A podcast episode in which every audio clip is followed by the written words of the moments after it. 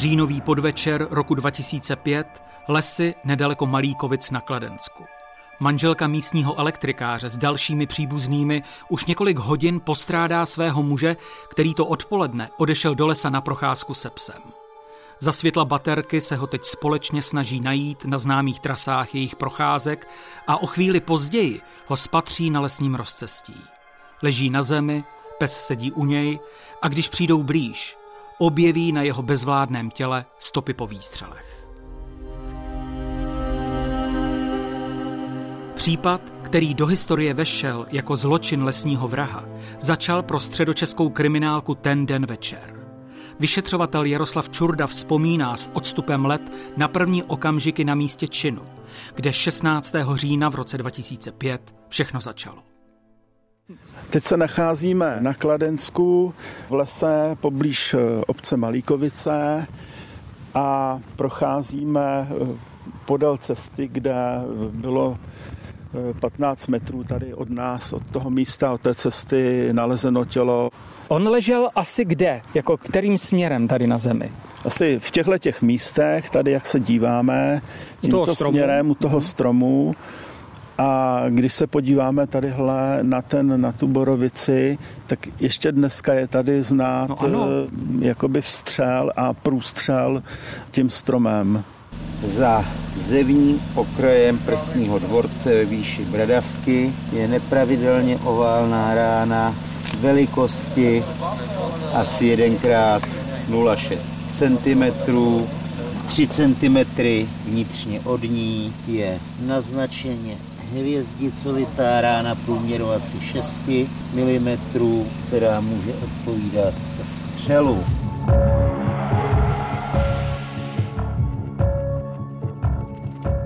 Šetření při ohledání těla i místa činu probíhá do noci a přinese několik konkrétních informací. Muž byl střelen celkem šestkrát. Z toho poslední dvě střely vypálil vrah své oběti přímo do hlavy z bezprostřední blízkosti. Útočník muže neokradl, vedle těla ležel drahý fotoaparát, takže prvotní úvaha o loupežném motivu se nezdá příliš pravděpodobná. V noci a brzy ráno pak v okolí místa útoku kriminalistický tým nalezne pět nábojnic. Tak eh, pochopitelně vyšetřovací verze zkoumalo se, jestli podniká nebo jestli eh, někomu dlužil, jestli měl nepřátelé ze strany zaměstnavatele, jestli tam nebyl nějaký milostný trouhelník. To jsou prostě věci, které se ze začátku musí prověřovat a poměrně detailně. Čili to byly první hodiny, jakoby směr v prvních hodinách, kterým se to vyšetřování směřovalo a ubíralo. Ještě ten den se pět nábojnic nalezených na místě činu dostává do kriminalistického ústavu k balistikovi Bohumilu Plankovi. Ten mechanismus je takový, že se kdekoliv v republice spáchá nějaký závažný trestný čin, vražda, loupežné připadení a podobně, a pokud se tam střílí v této eh, kauze, tak ty stopy z místa činu, to znamená nábojnice a střely, se posílají k nám na kriminalistický ústav, abychom zaprvé provedli typování zbraně, pokud zbraň pachatel na místě neponechal, to znamená podle stop na povrchu nábojnice a střel, určíme, jakou zbraň pachatel použil.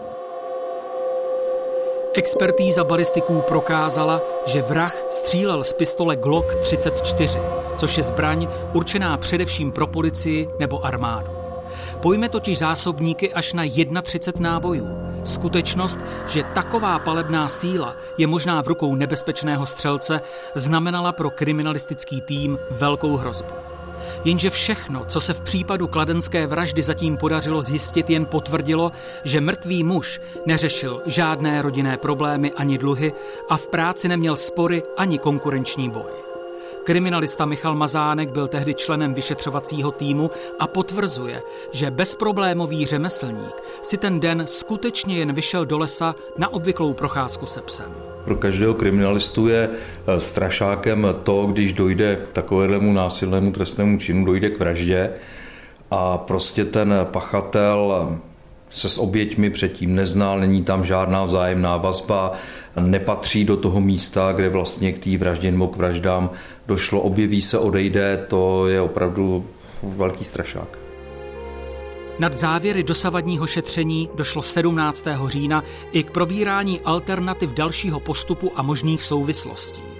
Vytanul tak ani ne tři dny starý záznam brněnských kolegů. V celorepublikové svodce se objevil jako případ zatím neobjasněné vraždy staršího manželského páru ze 13. října. Kriminalisty zaujal fakt, že i tady neznámý pachatel zastřelil muže a ženu několika ranami do hrudníku a do hlavy. A stejně jako na Kladensku, i na Brněnsku došlo k útoku v lesním porostu.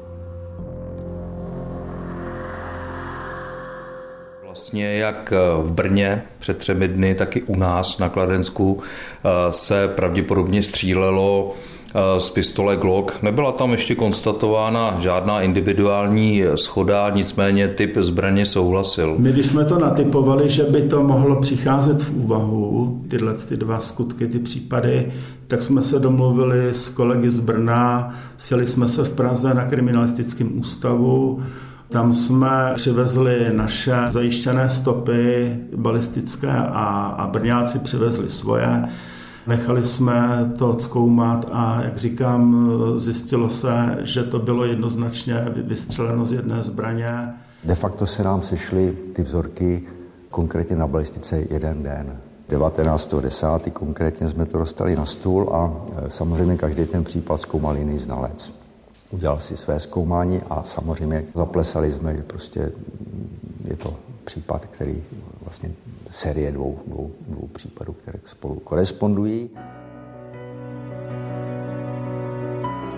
Závěry balistiků z kriminalistického ústavu potvrdili, že v České republice se pohybuje vrah s nabitým glokem a odhodláním zabíjet.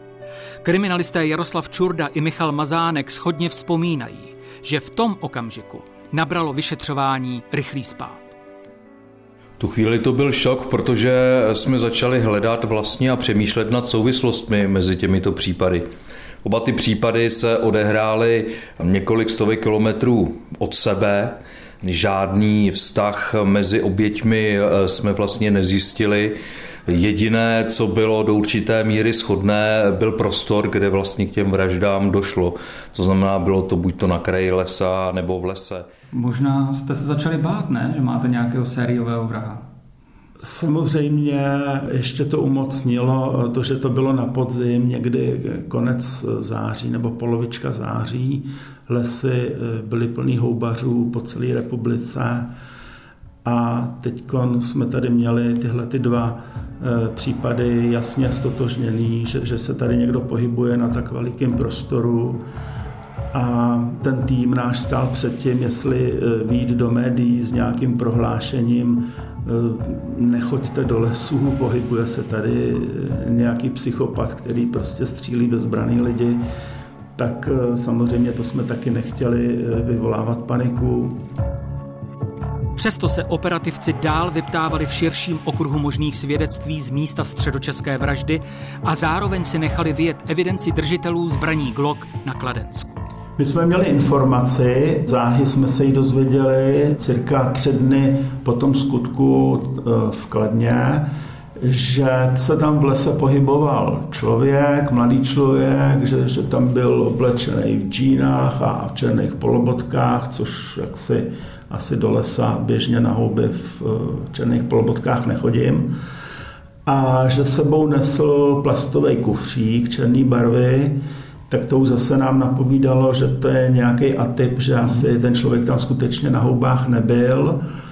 A blízko toho výskytu toho člověka bylo zaznamenáno černý auto eh, s registrační značkou Ústí. A to byly vlastně takové základní indicie, které se propojily.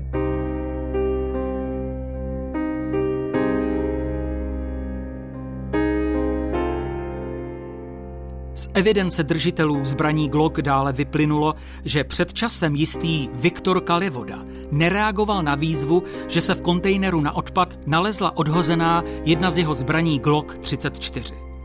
28-letý Kalivoda měl totiž Glocky 2 a skutečnost, že se o chybějící zbraň nepřihlásil, byla podezřelá. Navíc, podle dopravní evidence, jeho matka vlastnila malé černé auto s ústeckou SPZ. -kou. Kriminalistický tým se rozhodl neponechat nic náhodě. 20. října 2005 v půl osmé ráno čekali policisté na podezřelého Kalivodu před domem v jeho bydlišti ve Slaném. Riziko, že by mohl opět zaútočit, bylo vysoké. Ta obava tam byla a potom se nám to potvrdilo, protože v době eh, jeho zadržení on měl sportovní tašku nadspanou, prostě napěchovanou arzenálem z nábojů, zásobníků.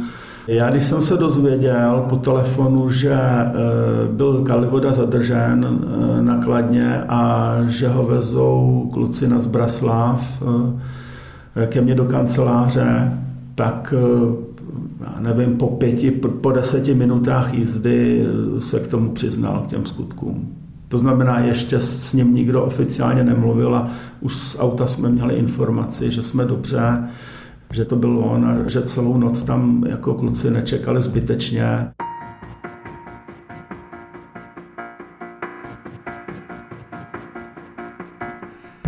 První oficiální výslech Viktora Kalivody vedl vyšetřovatel Jaroslav Čurda a způsob, jakým Kalivoda s kriminalistickým týmem komunikoval, mu prozradil, že před sebou mají chladnokrevného vraha bez výčitek svědomí. V Praze dne 20.10.2005 v 16.30 hodin byl zahájen výslech obviněného Viktora Kalivody. Je to vaše výpověď, tak můžete vypovídat, já vám do toho nebudu zasahovat. Já no, přiznávám se za vlastně, zastřelil jsem mě. A bližší okolnosti? Na bližší okolnosti zastřelil jsem mě zblízka, 6-8 metrů zhruba. Stáli na kraji lesa. Střelil jsem nejdřív dvakrát toho pána do těla, potom dvakrát tu paní. Jak tomu usmrcení došlo? Z jaké zbraně? Popište nám tu zbraň. Je to Glock 34.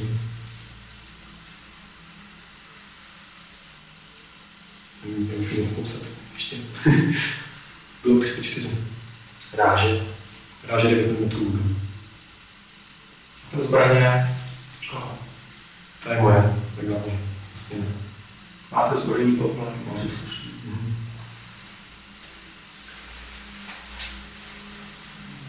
Důvod? Důvody bych nechtěl mluvit. Máte potom nějaké vysvětlení, proč o tom, o tom důvodu nebo motivu? To bychom se bavili o tom důvodu. Samozřejmě mám. Nechci to mluvit. Nechcete se o tom bavit? Nebudu povídat přeci. Já sám eh, jsem mu říkal, že to je studený čumák, že to byl inteligentní vrah, inteligentní vrah, ale studený čumák. On, on se nezasmál, eh, mluvil tím způsobem, já jsem to chtěl udělat, tak jsem to udělal a v podstatě víc vám k tomu nemám co říct. Zatímco Viktor Kalivoda u výslechu chladnokrevně odpovídal jen na některé otázky a svým úsměvem vyjadřoval přezíravost a výsměch, týmy operativců v bytě, kde bydlel, během domovní prohlídky zajistili obrovské zásoby střeliva, vojenské boty, oblečení a další předměty důležité pro vyšetřování. Dne 20.10.2005 v 17 hodin 10 minut byla započata domovní prohlídka v bydlišti podezřelého Viktora Kalivody. Všechny věci, včetně sportovní tašky se zbraní a náboji, pak kriminalisté předali ke znaleckému zkoumání v kriminalistickém ústavu. Tam později potvrdili, že v případech vražd na Brněnsku i na Kladensku se skutečně střílelo z Kalivodova zajištěného gloku. V pokračujícím výslechu se zatím Jaroslav Čurda snažil zjistit podrobnosti k oběma Kalivodovým útokům. Tak tam jsem potkal toho pána, proti mně na lesní cestě. tak když byl nějakou, nevím, nějakou zvládat ode mě, měl jsem jí pistoli v kufříku, takže jsem na něj střílel jednu, možná dvě rány. Hmm, to bylo zepředu, potom se ten pán utík, eh, začal točit a utíkal. Takže tam padlo několik dalších rán, nevím kolik. A potom hmm, možná jednu, jednou jsem ostřelil, ještě když jako se otáčel, to nevím. Potom několik střel jsem střílel jako na tělo, měl, měl ten motor, tak jsem se pak snažil střelit na hlavu, to jsem se trefil. Ten pán spadl, vypadal jako, že takhle jsem přišel ráno několik kroků k němu, střelil jsem do hlavy.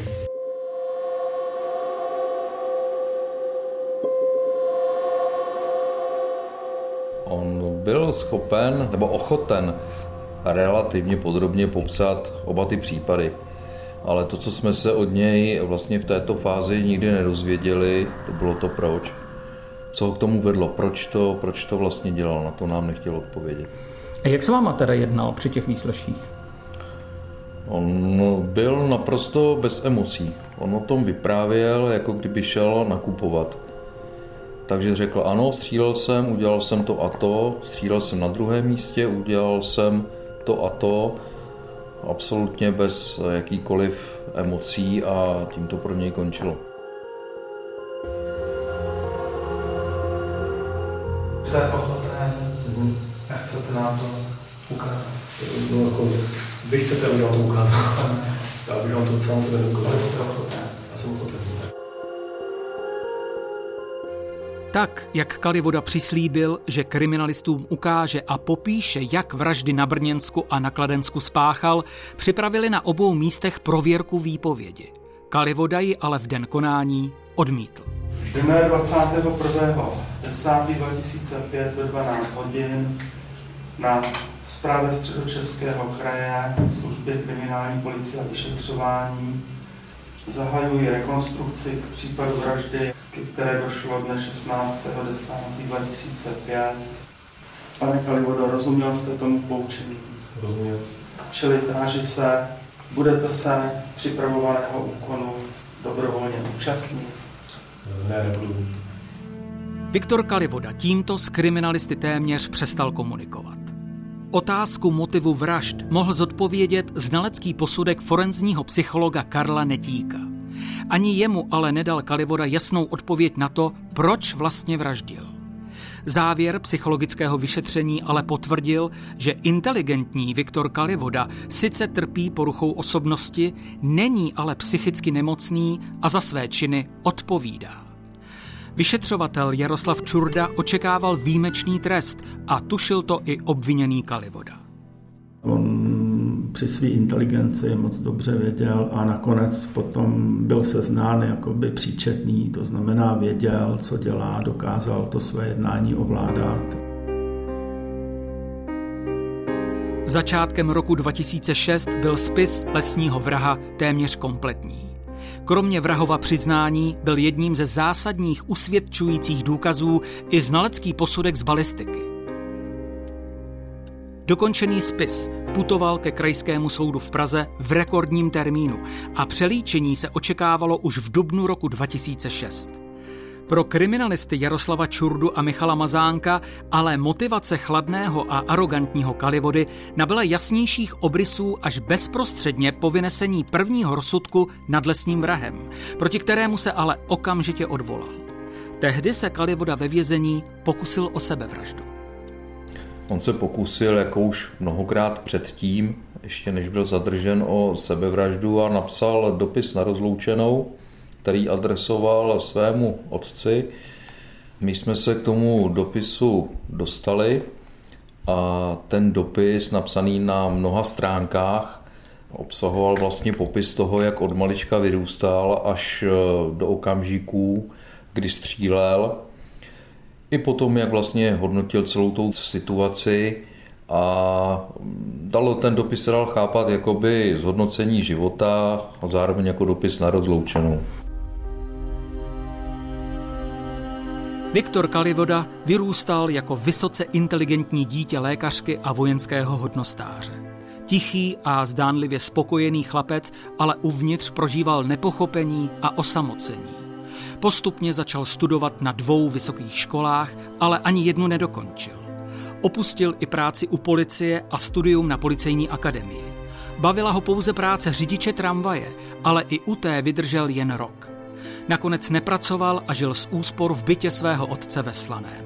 V březnu roku 2004 zúročil svou inteligenci v televizní soutěži Chcete být milionářem a vyhrál 320 tisíc korun. Právě za část těchto peněz si pak legálně pořídil dvě totožné zbraně Glock 34 a zásoby střeliva. Vyšetřovatel Jaroslav Čurda si při listování ve spisu připomněl zajímavou výpověď v této souvislosti. Jezdil někde na Mělnicku na střelnici soukromou, kde si vybíral vždycky polední dobu, v době oběda, to znamená v tu dobu tam většinou byl sám a trénoval podle vyjádření toho majitele té střelnice vždycky střelbu na hlavu a na hrudník. Té době Kalivoda prožíval těžké deprese a někdy celé noci bloudil po Praze a po Nuselském mostě s myšlenkami na sebevraždu. Skočit se tehdy neodvážil. Tam v tom dopise on popisoval, jak vlastně od malička fungoval, jak byl na střední škole, jak byl na eh, několika vysokých školách, žádnou z nich nedokončil. Popisoval své vztahy, kamarádství. On v podstatě nedokázal najít eh, své místo v životě. Měl partnerské problémy, nedokázal navázat vztah s kamarády, to také nebylo nic moc. Viktor Kalivoda tu zároveň vyzdvihl okamžik, kdy si přečetl knihu o Olze Hepnarové, vražetkyni, která v 70. letech v Praze záměrně usmrtila několik lidí, když s nákladním autem najela na tramvajový ostrůvek, aby se pomstila společnosti za svůj nešťastný život. Kalivoda popisoval, jak ji chápe a jak se rozhodl pokračovat v díle, které započal a začal plánovat, eh, co by vlastně provedl a vymyslel útok v pražském metru.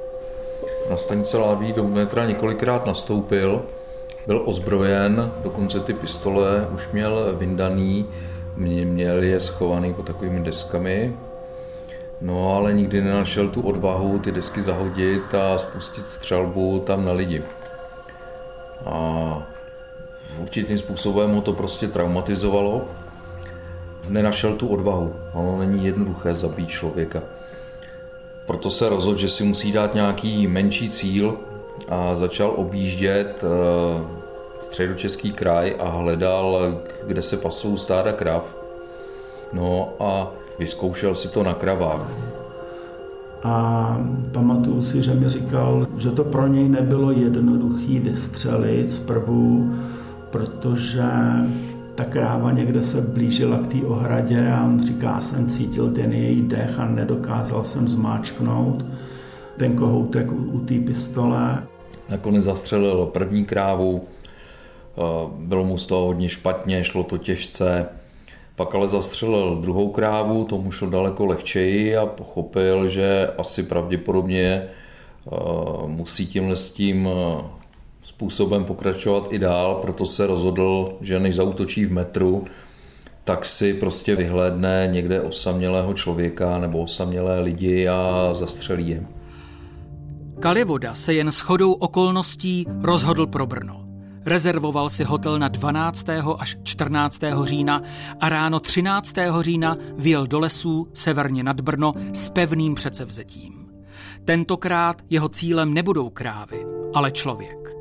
Nejprve ho nedaleko Nedvědice zaujal muž projíždějící na lesním stroji, ale ještě nebyl připraven. Obával se, že by mohl být vyrušen, takže od útoku na toho pána upustil a potom viděl, jak kolem lesa s tím, že chtějí vstoupit dovnitř, jdou dva starší lidé, oni si táhli nějakou kárku, takže si u toho lesa počkal, až se z toho lesa zase vrátí ven na cestu. Oni vyjeli, měli naložené dřevo na té kárce a on ty lidi absolutně neznal a znovu říkám, do toho místa nepatřil a oba dva zastřelil. Pak vlastně k ním přišel blíž a střelil oba dva ještě do hlavy.